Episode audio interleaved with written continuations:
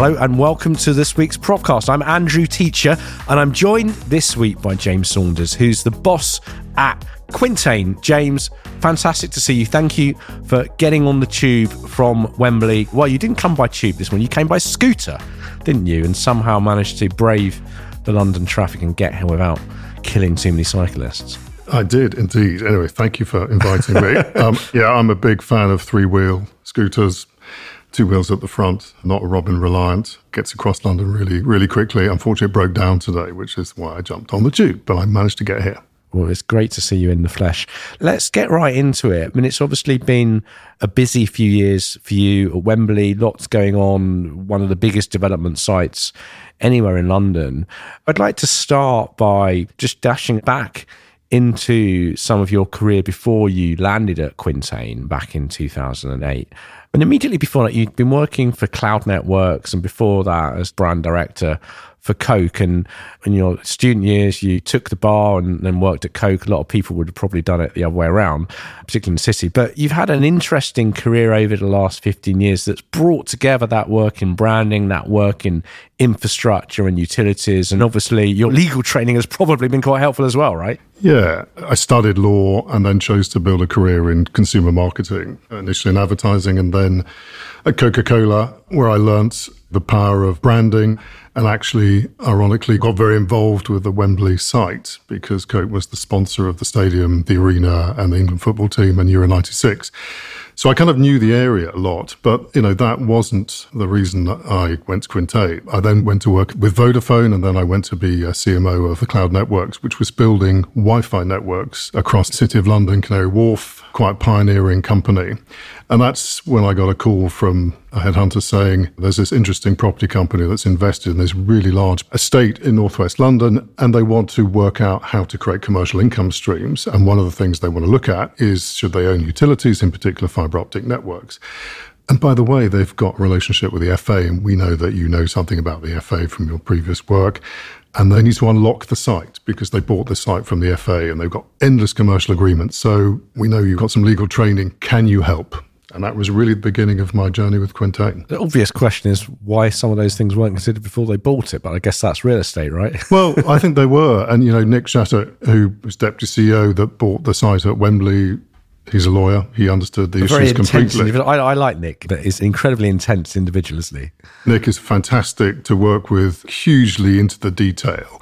I inherited from him some unbelievably complex, some crafted documents that tried to articulate the relationship between us and the FA. And then I actually spent the next 10 years sort of reworking them because we needed to unlock the site. I needed a bit more freedom.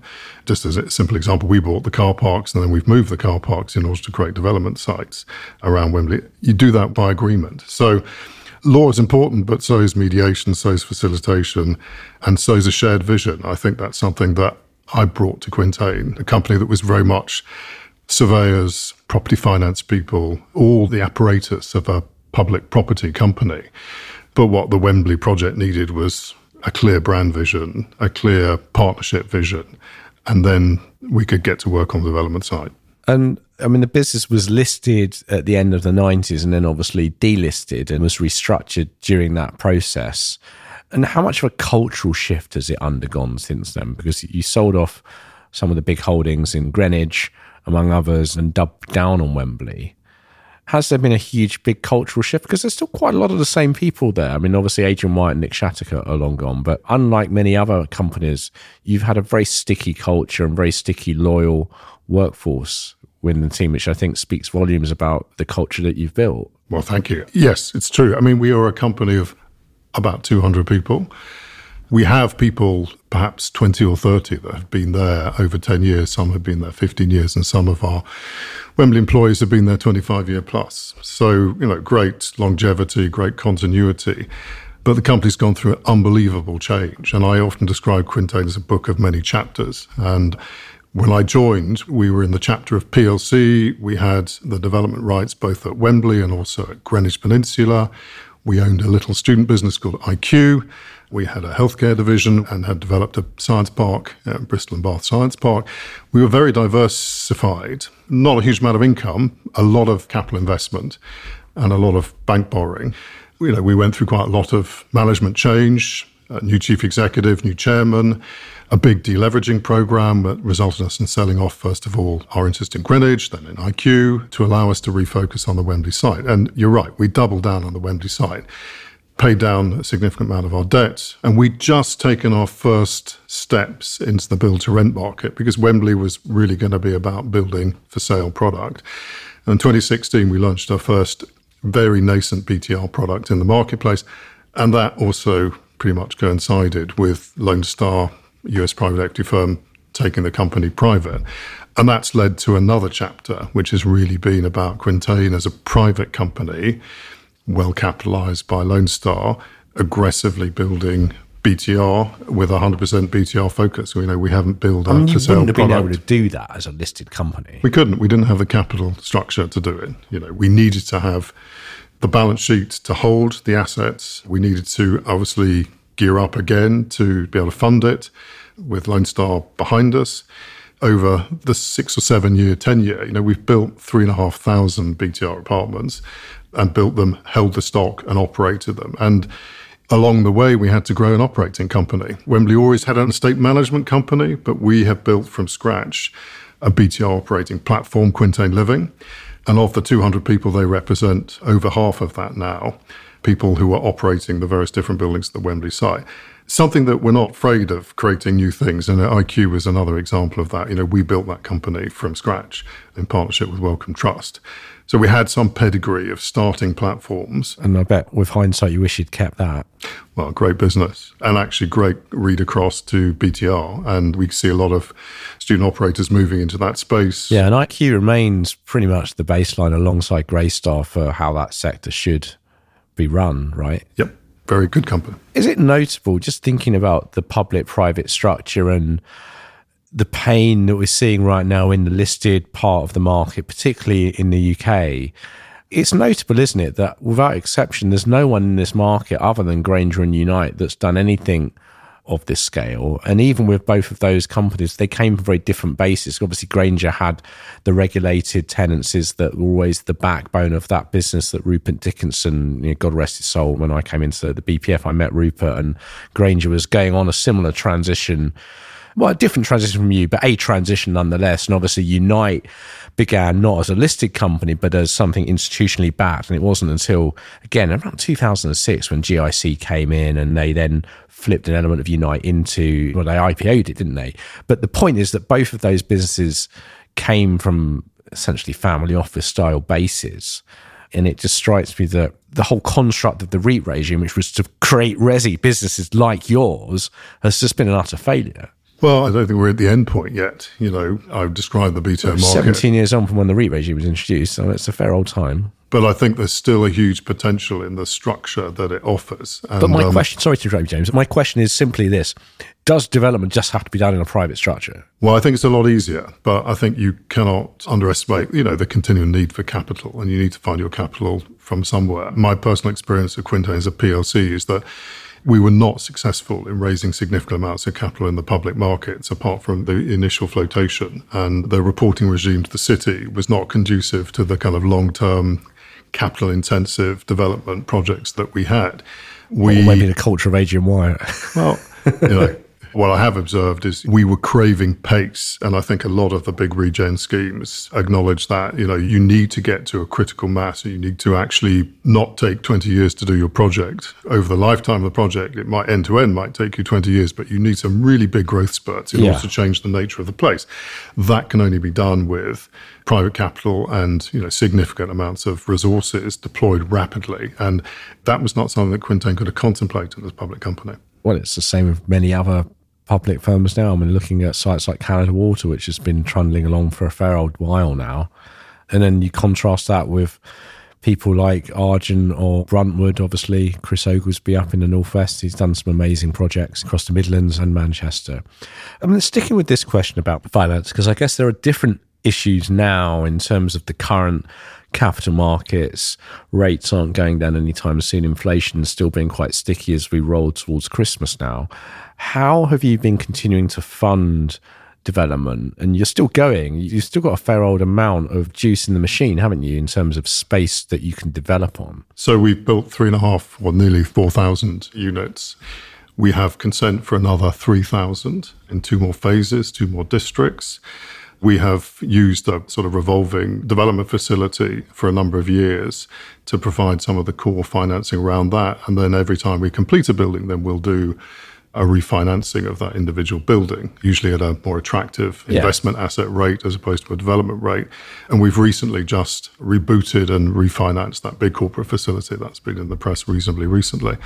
I think you need that at your core, but also you need to look at other opportunities that you have to create liquidity. And over the last couple of years, we've been looking at some of our assets that we've held on the estate and working out whether actually we need to own them long term. In fact, we sold the arena last year which we spent 15 years nurturing and turning it around and yeah, making you really it sorted that out. The arena was a oh, I'm not going to swear, but it wasn't great some time ago, and I think you've really sorted out. And just in terms of the F and B, the sound quality is much better, just the experience there, the place shaping around it, and I think obviously you know you were forced to when AEG turned up with the O2, and, That's and right. you know we all sort of still chuckle about those crappy old dinosaurs and body parts that were the uh, I don't even know what it was called. The dome. The dome. Yeah. I've sort of shoved it in the back of my brain so I can't remember yeah. it. We were there last week for Muse and this week for Madonna, and it's just you come out afterwards and you think there used to be a bit of somebody's tummy up there, right? Hanging on this sort of skeletal thing like a kind of crap natural history museum. You go back 20 years, that was one of our development sites, not the actual dome itself. That the was AEG, side. but yeah. all the resi around there. And the master plan for that was done by Quintain in partnership with Lendlease.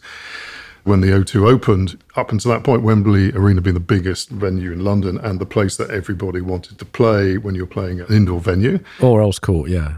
Yeah, but it needed significant investment to modernize it, to make it competitive. And, you know, we did that work and brought in different operators and ended up partnering with AEG actually instead of competing with them. We partnered with them, which was something it's startling about monopoly in the music industry, isn't it, in terms of the promoters and the ticket sales people. I'm surprised that no one's really looked at that. Well, they did. The MMC looked at it and said because the tickets are sold by promoters, not by the venues, actually the promoter will always stay in control of that piece there. So it got through the MMC and it was operated by AEG and then ASM. The Monopolies and Mergers Commission, just for, for yeah. anyone. And then we sold it last year because our view was actually it's a grade two listed building, it will always be a venue. And actually, what it needed was the next owner to put some more money in to take it further on its journey. And ICG, who own it now, are on that journey with the same operator. It's still doing 120 gigs a year, it brings a million people to the site. It's very additive to what we do at Wembley, but we don't need to own it. So it's an example of capital recycling. The other one that's obviously been in the press and is working its way through is the outlet centre. It's another business that is now 10 years old. We nurtured that from the ground up everybody said to us, you can't do an outlet in London, it's too close to full price, and Brent Cross and Westfield. And it's been an incredible, successful business for us. But ultimately, it will not be a business that Quintain, you know, ultimately owns in the long term, but the estate will still benefit from having it on the estate. It's an interesting trade off, isn't it? Because I think this is one of the challenges that everyone, again, I'm not going to focus too much on the REITs, but again, it is a particular question that gets asked by analysts, which is, should you still be owning this asset? At what point do you get out and recycle the capital and create better value for investors? And people have said in some instances over the years, you're an absolute fruitcake if you hold an office after it's stabilized. I guess the dynamic of that is quite different given that a lot of your value as a business depends on the broader place, which isn't the same if I'm Landsec or BL and I own a building here or there in somewhere in London where you know you've got acres and acres of space around it and being able to maintain control about how some of these assets are run and optimized can make or break some of the stuff you're building around it, right? Because if suddenly that outlet center just falls apart, then you're going to lose custom for a lot of your F and B, right? Yeah, you will, but we're not dependent on one single venue, one single asset. So we've got neighborhood retail as well. We've got independent restaurants. Yeah. It's more about chains. You know what? The vision's always been about true mixed use and diversification into different sectors you're right that as a developer, you're always asking the question about okay, what is the income profile going to look like on the way to stabilization and beyond stabilization? What's the capital reinvestment that's required in that? And you're making decisions all the way along as to how long you should be holding stuff for. We are passionate believers in the place and the value of the place. The place is almost the gel that holds all these different asset classes together and creates real value from a retail because it attracts footfall into the area from a residential perspective because people need to like the neighborhood they're living in, otherwise they won't consider it. I mean, Wembley Park had no residential component before Quintain started building it. There was one janitor who lived above one of our old office buildings. That was the only resi bit. And then we started building for sale. And now we've got our B- BTR estate. We have seen the second or third wave of living development. We've got their 5,000 student beds that different student operators have brought to site. There's more for sale product. There's some co living product all of that has been attracted by the place investment that we have made. In many ways, we've done the heavy lifting for all those. So, how do parties. you, and given your current shareholders and backers, how do you make the case for doing that when a lot of the benefit goes elsewhere? Because this isn't like Grosvenor, Cadogan, the Crown Estate, for example, where they own a swathe of Regent Street or Chelsea or Mayfair, and they can quite easily see the, the feed through from investing in public greenery or whatever it is to the rents they might charge Watches to Switzerland or someone. Well, I think we see it too in the sense that our BTR rents are typically 15 to 20% above the local PRS equivalent normal rental stock that's not in a BTR type yeah, structure. Yeah. So we can justify it, we can but see you it. Get that anyway, simply because they're newer, nicer buildings, wouldn't you? You get it, but you need to sustain it over time and you hope for a sensible amount of rent growth along the way as well. Mm. For us, it's always been absolutely implicit that when you take an asset like what used to be around Wembley, which was, you know, industrial sheds and entertainment venues, but that hadn't had enough historical investment, you try and actually dramatically change the use of it, turn it into a residential neighborhood with credibility, you're going to have to invest in the public realm. Mm. You're going to have to plant the trees that were never there before. You're going to have to build the parks that were never there before, and even do the arrivals experience. I mean, I think anybody who's been recently and goes down Olympic Way, the what Wembley fans call Wembley Way, it's called Olympic Way the beautiful new environment that we create in the set of steps, all of that makes that. Yeah, it's got impression. a lot better. And I think I probably slugged it off on a podcast a while ago, which found its way back to Quintain. So I'm happy to retract that. It does look a lot better. But my question remains on that point. And I mm. think the point I was making on that podcast with Russell Pedley, the architect from the Sale, and a couple of others, was when you walk down Olympic Way and you come up to the box park that's now there. And I think that's a great addition. And, and uh, I'm interested in how box parks moving on post Roger leaving. Yeah. So just a few headlines on that. I mean, we did a 10-year joint venture with Roger and his company to create Box Park Wembley, the third box park in London, the biggest, with a bigger leisure component as well as the sort of normal 40 food vendors downstairs. And we sized it really to try and cope with an amazing match day experience. You know, that's an incredible place to you go before a match. times over. Absolutely. Roger has now got external capital in there. Got a management team led by Simon Champion who are running that business. And they're expanding to new venues. And I think that they've got a really exciting opportunity. I think the property industry recognise the value that they add as an interim use. Well, it's great selling people ten pound bowls of noodles in shipping containers. I mean, it's genius. They're also doing more and more work around you know clubs and stadiums and stuff like that yeah. because the owners of these big venues also appreciate that people want a really high quality pre and post match experience. And I think Box Park has really created something unique. But there. the question I was going to ask was, what scope is there to animate more of Olympic Way? Because you go down there on a venue and you know you can go and buy your seventy five pound tour T-shirt for whichever band you're seeing. You get your ten pound noodles in Boxpark, but yeah. you've got a lot of space there. Could it not be better we do. used? Well, you know, I don't know if you come down on match day, so we spend a lot of time doing non-match day animation. We have a big culture and arts program, and that for us is recognizing that places in cities that have got a history have got culture, and it's not one type of culture. You know, Wembley's always been associated with sport and music, but actually, if you're asking people to live there or visit repeatedly, you have to keep serving them up new stuff. So we have interesting other actors on the site. The Royal Philharmonic is a partner of ours that's often doing amazing pop ups and displays. We have Punchdrunk Enrichment, who do cultural programs with us. We have our own cultural venue called The Yellow, which is a community based cultural activity. We are frequently doing stuff in the public realm, and obviously everybody has to take a step back because of COVID. But you know, we have a really nice animation program, a busking program. If you go down there every day, you'll see a lot of digital art. You'll see what are steps actually painted and animated. You'll see what used to be phone boxes full of art displays.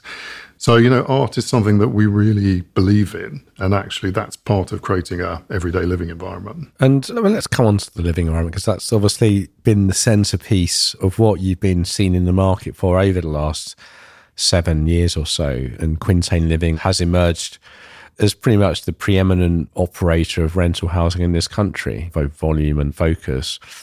And I think you proved the market wrong. Everybody said that you wouldn't be able to fill up three, 5,000 units in one place, that you'd be cannibalizing yourself. Let me ask you about that. How do you deal with cannibalization when, as you said, you're not the sole owner of all the resi? So, how do you manage that, particularly when you've got other competitors like Ryan Prince's group, Uncle next door? Yeah, they're next door, but they're a few miles down the road you know, we don't really have direct BTR competition on site, but we're not afraid if we did. We've got different living classes. We've got for sale. We've obviously got student. We've got co-living. I think the key for us is that, you know, we have to keep creating a lot of value for the resident who's living there. You know, they're paying their rent, they're getting a lot of amenity, they're getting a lot of inclusive elements as part of that. Beautiful roof terraces, balconies, podium gardens. What do they gyms, use, cetera, and which which ones have you changed because they were less used? I don't think we've changed anything yet, but we look at it continuously. We'll look at the room utilization, and if we've designated something as a lounge, and actually we think it'd be better as a work from home space, then that stuff is beginning to change. But what we try to do in our buildings is one, create a different character for each of the buildings in using really different interior designers to achieve that it's really, I think, one of the keys to your cannibalization point. I mean, people have often said to us, whenever you release a new building, don't people just jump to the new building? The answer is no, they don't, actually. They fall in love with the building that they're in. And they might change a part within the building, but they're not jumping from building to building. They're in different locations and they've got different character. But there are a lot of common elements, you know, a lot of roof terraces, public realm, private gardens, gyms, etc., etc.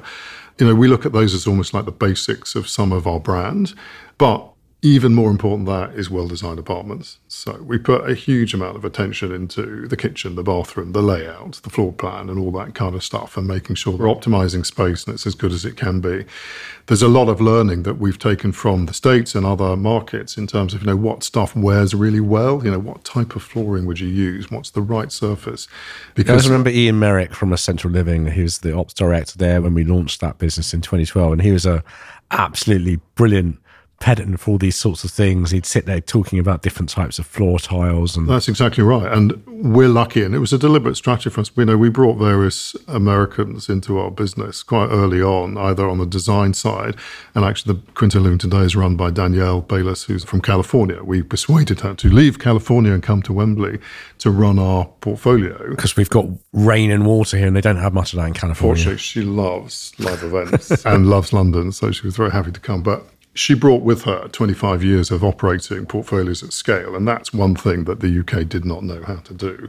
Because, you know, at the end of the day, BTR or multifamily, as Americans call it, is a business that needs to perform to certain metrics. People think it's easy, though, don't they? Lots of people are still setting up operational platforms, and they are. And what advice would you give them? Well, I would say you know you stop? need to be able to operate at scale. I mean, to get efficiencies for the building, but also for the platform, you need to operate a certain number of units. It's very difficult to achieve on a single building uh, basis. Do you think that you've now got a moat in that market? Because other than really what Greystar I mean, obviously IQ and some of the other student operators, Unite, uh, Urbanest, probably to a lesser extent. There aren't many people that are operating high quality assets at scale. And what opportunity, if you do believe you have a moat, what opportunity is there for Quintain to be working for more third party investors? Yeah, well, it's a really good question. I think what we've done uniquely is create an economy of scale around the Wembley site because of the concentration that we've got. All these different units being run by the same management team, by the same letting team, the same maintenance team. You know, there's a really important margin conversation in BTR that all the investors look at is about. Well, oh, it's important because it's not very big. Well, it's a low yield asset, but people are really focused on what percentage of the overall rent that's payable do you actually keep at the end of the day, Well, that's as the opposed point to because paying away. the value, as with, I mean, this is no different from student or any other asset Yeah, class. you've got to get your value's in the real operating costs correct. And so having a local economy scale is really important. Your question is about the platform and how you grow it. I mean, So my question, us, yeah, my question is: Is there an opportunity for Quintain to work with third parties, and how extractable is the scale of your platform when you take it to a different geography? Well, I think it's very extractable, and it's definitely an opportunity that we are looking at more and more. Is offering out first of all our Quintain Living brand, but also our operating platform to third parties as an alternative to them building their own, which would be subscale. You know, we've made probably a three million pound investment in our underlying software. You know, there isn't software that you can buy off the peg from the US that will work just the way you want it to run these assets. You know, we've built a platform to do that. We've built a brand and we've also built a whole set of operating procedures and practices that we think are hugely exportable and we could plug in to third party sites and operate on other people's behalf. But I would say what we would look for in that is, first of all, a bit of scale. There's a certain small building that's too small for us that actually will never benefit from that. What we've done, I think, uniquely really well is blocks of 200 units plus districts with the retail component underneath. You know, we'll do all of that. There is no asset class that actually Quintain wouldn't consider operating or finding an operating solution for. A lot of people might say they might operate your building for you, but we'll operate the entire district. And I think the ways to go down that route, first of all, is third party management. The second one is joint ventures.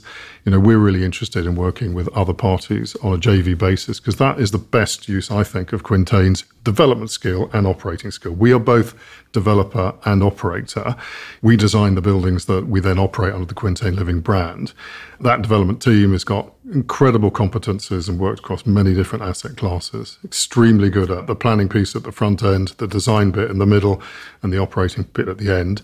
We always work with third party contractors to actually build them, and we've got a great panel of contractors as well. So there's a model of how the modern Quintain operates that I think is very exportable.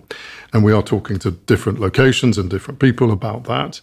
Our shareholder today, Lone Star, is very focused on us completing the job at Wembley. You know, there are two more districts to do, and you know, we absolutely acknowledge that. But for our growth and our future, we're obviously interested in other locations and other partnerships. And that's interesting because I mean, so many of the investors that I speak to right now, including some of the ones that I've worked with personally over the years, many see this current cycle now as being one focused on operationalization of real estate. And I've talked about this a lot before on these podcasts and some of the reports that we've worked on in recent memory.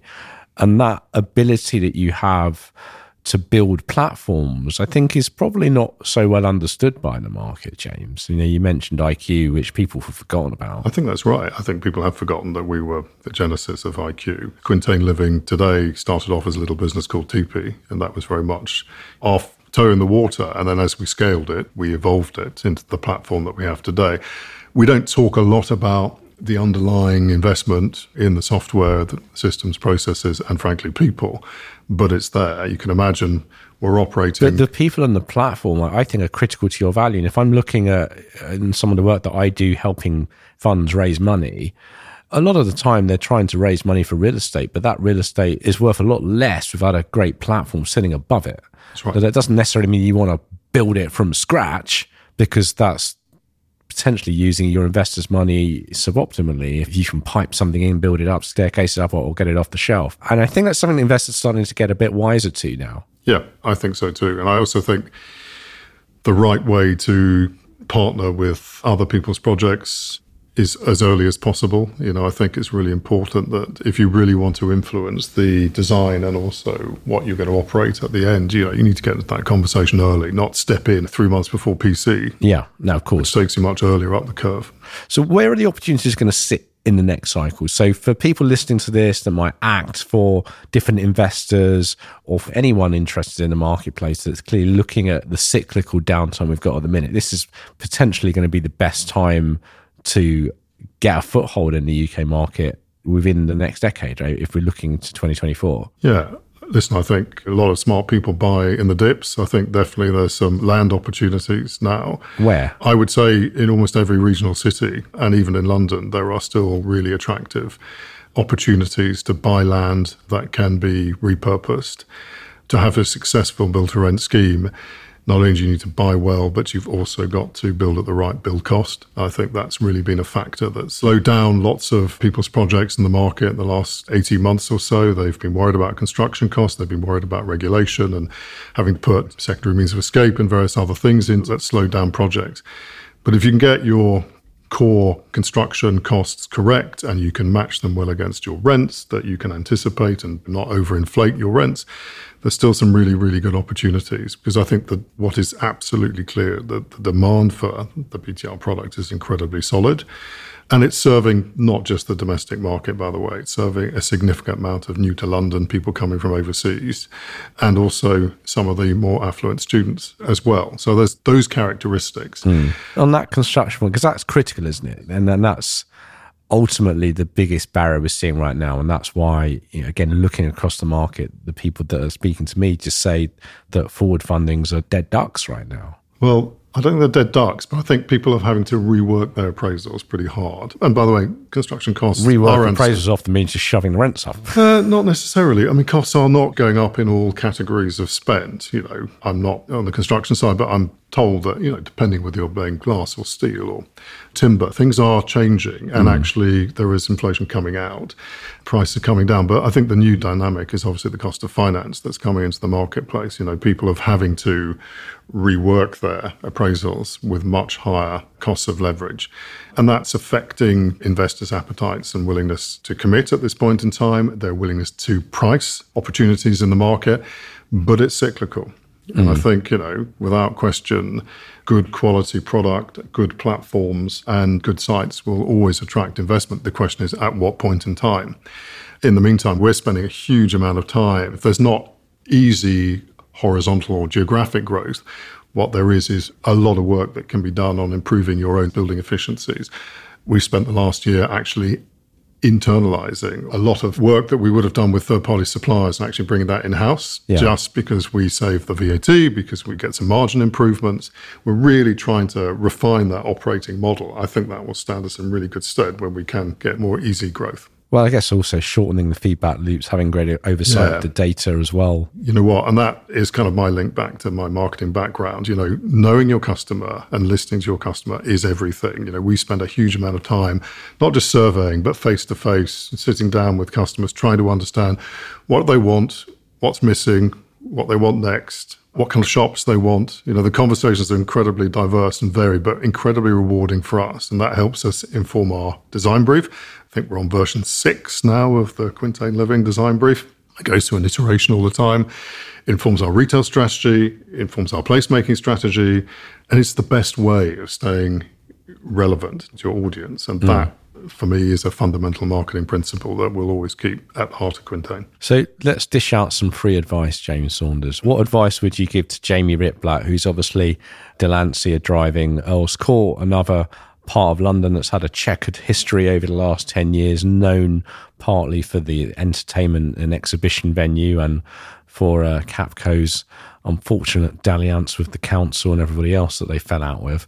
If you were doing Earl's Court, what would you be prioritising? I guess some of the things that we've been discussing. Well, I actually was lucky enough to spend an afternoon on that site really recently because the development director, Ben Giddens, is ex Quintain what they've done, I think, very smartly, I think they've solved some of their planning issues and local authority issues now. Well, some of the issues were just don't lie to people, really. That well, was a lot, you know, big part I, I won't talk about the previous regime, but you know, I think you know the Earl's Court development companies put a lot of emphasis into sorting out those local authority relationships, working out the right way of dealing with the affordable housing component. And they built a really exciting master plan. And as Ben's ex Quintain, there's a lot of it is reminiscent of what Quintain would have done as well. You know, really good placemaking, really good streetscapes and connectivity. The site today, when you walk around, is amazing because you'll actually see the top of the tube lines. You can see the tunnels poking out through the soil. You know, you can see how well connected it is. And they've got these big infrastructure hurdles in the same way that we did, navigating around stadium and event days. Of course, they've got an unbelievable residential potential because they're in a residential district. But I think their ambition is impressive in terms of adding an office component, a co working component, and different tenures of residential. So I think they're quite well set. I was very impressed with what I saw. They've definitely turned the corner. I mean, the spade hasn't gone in the ground yet, but that's all to come in the next 12 months or so. Yeah, and of course they've got Olympia, it's John Hitchcox's, and Great. you have Very been exciting. developing up the road. Really exciting scheme. And that's a great scheme. We need to get John back on the podcast, don't we? And the other piece of advice that you need to dish out, James Saunders, is on retail and branding, is to our friends down in Oxford Street, who could probably do some of your help at a minute. What would you be doing down there? Yeah, well, they've got all of the brand names. I worry about the environment that they're offering, and I know there've been loads of schemes over the years about pedestrianising, and I don't know whether you know pedestrianisation is the answer because part of the animation of the area is some of the public transport that moves through it. I worry that the environment is actually sort of degrading in some ways. I'm not a big fan of despite the fact I ride a trike myself, that you know the way that you can go there on a Thursday night or whatever, and you can be absolutely surrounded and hemmed in by guys riding The rickshaws. Yeah, that was, became a thing, didn't it? It was sort of I think they've lost control post twenty ten, and it's become a real plague. Yeah, I'm not a big fan of that. I think they need to really think really carefully about the environment they want There's to create. also e-scooters. We walk around Highbury Fields where we live, and you know you could be pushing a buggy through. There's some dude on an e-scooter whacking it through at 40 miles an hour, and you can only drive 20 miles an hour down an A road. It makes no sense. And also, I mean, for me, Oxford Street, it's an extra large place. There's not a lot of small and boutique, and I think they've got to work out what are the different. It's not one street, perhaps it's But actually it a series be. of yeah, they- districts. I mean, there used to be a lot more around Carnaby Street and the various branch streets from Carnaby, and they have been. They've done a great job with that, but that's sort of off the main but pitch. even so, it's still brands. It's not a lot of the stuff it used to be. It's brands and experiences. I walked past there the other day and there's a Rolling Stones new album pop up. You know, people love experiences, and that's something that I think we've really taken to heart. We've got a bread ahead bakery there, but it's a bakery, a restaurant, and a cooking school. You need to offer these unique experiences to make a physical visit better than an online experience. Everyone's always going to use online for comparison shopping and for convenience. But, you know, how are you going to draw people into city centres? You need to create experiences for people. I think every single shop has got to make a contribution towards that. And the streets have to be managed in a kind of coordinated way. I have to say, I still am a big fan of the Christmas decorations and the things they do of a joined up nature. I think that still is really powerful for the area. Mm. We'd hate to see less investment in that. In times of more austerity, obviously, that's some of the first things to go. But I think that stuff is really important. And in terms of your personal situation, you've got five kids, which is a lot of kids, a lot of Christmas presents. Um, how have you, you sort of managed that side by side? Because you obviously have a very intense day to day, lots of children of sorts in the business to deal with. Oh, I'm really, really lucky at both levels. I've got uh, an amazing wife who looks after the logistics of five children. One of them's nearly 20 now, so they're not all so little. But at one point, we did have five under eight or nine. That was quite a challenging time. But it's challenging for everybody. There's nothing unique in it. I also think that I am incredibly lucky with my Quintain colleagues, many of whom I've worked with for a, a number of years. There's a really strong ethos in the company. There's an absolute determination. People really step up and take responsibility. It's not all about what one person does. And uh, obviously, I've got to provide leadership for a group of people, but we're also setting a culture. And I think, you know, the culture of the company is one of the reasons that Quintain has been so successful and has longevity because it's incredibly strong. And I can trust, and when I do need to step away, you know, for family reasons or whatever, I can trust my colleagues. They can keep executing and they do an extremely good job. Hmm. And what would your advice be to other CEOs that have perhaps struggled with that question about how culture should evolve in a post COVID, post Me Too, post everything environment that we're now in, where many things that you or I might have taken for given in the 90s aren't how things run now. And you've got these other threats from climate and AI and all this other stuff that people are scared about. There's wars going on, there's cost of living. You know, there's lots of different things which affect people. And I think particularly for young people, you know, they're a lot more sensitive. They're perhaps they have a lot more world awareness, but are perhaps more world weary when they come into the workplace. And it isn't something that previous generations had. Yeah, and I think they have very different expectations. And I think we saw it a lot when we started Quintain Living. The average age of the employees in Quintain Living, because it's more service orientated, was probably mid to late 20s. The average age of somebody working in Quintain corporate or development was probably late 30s to mid 40s and perhaps older. You know, there's a real difference in culture. And I think we deliberately have kind of tried to bring those two things together because we have so much to learn from the younger people in the organization and you know we need to put them in positions of responsibility because they will be part of our future. For me you've got to stay open and you've got to keep listening because things are changing a lot. I mean when i became chief executive just before the pandemic there was no rule book for managing through the pandemic for anybody I didn't do it alone. We did it as a team. We formed groups of people with different diverse backgrounds to talk and to find solutions. And again, we're not unique. Everybody evolved working from home policies and hybrid working policies. And you look at the market, but you also look at what's right for you. And I think, you know, culturally, it never stays still. You know, this book of many chapters has still got lots of chapters to write, and every chapter is a little bit different. While I think we've taken from the past, we still have some of that discipline from the PLC days in terms of reporting and really important for shareholders and stuff like that. But we've got a much more evolved culture and a much younger mm. culture that we've created, I think, with a lot of help from some of the people who work in the Quintain Living side of mm. the business. Final question Three best gigs you've seen at the stadium or the arena? Oasis in the arena. Just the final tour before they went? No, no, this was kind of like late 90s kind of thing, you know, just combination of their music and the arena with its incredible acoustics and solid concrete roof. Absolutely fantastic.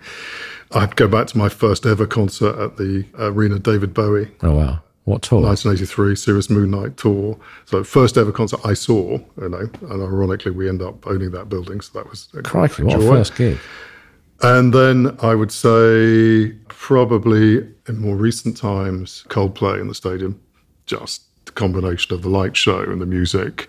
And those silly wristbands. You know, but you know what? It creates an incredible atmosphere. You know, when the sun is disappearing, you're going into night, and the wristbands come on, and the anthemic music. You know, you're somewhere special. And that was one of the things that drew me to Wembley in the first place. All that stuff. I still love that live event piece. Excellent. Well, it's lovely to have you on, and look forward to reading the next couple of chapters of the book, and hopefully the Netflix series to follow it up. James Saunders, CEO Quintain, thanks a lot for coming on Propcast, and we'll see you again very soon. Thank you to everyone. Thanks for listening. Thank you for your support. Thank you for any of your guest suggestions.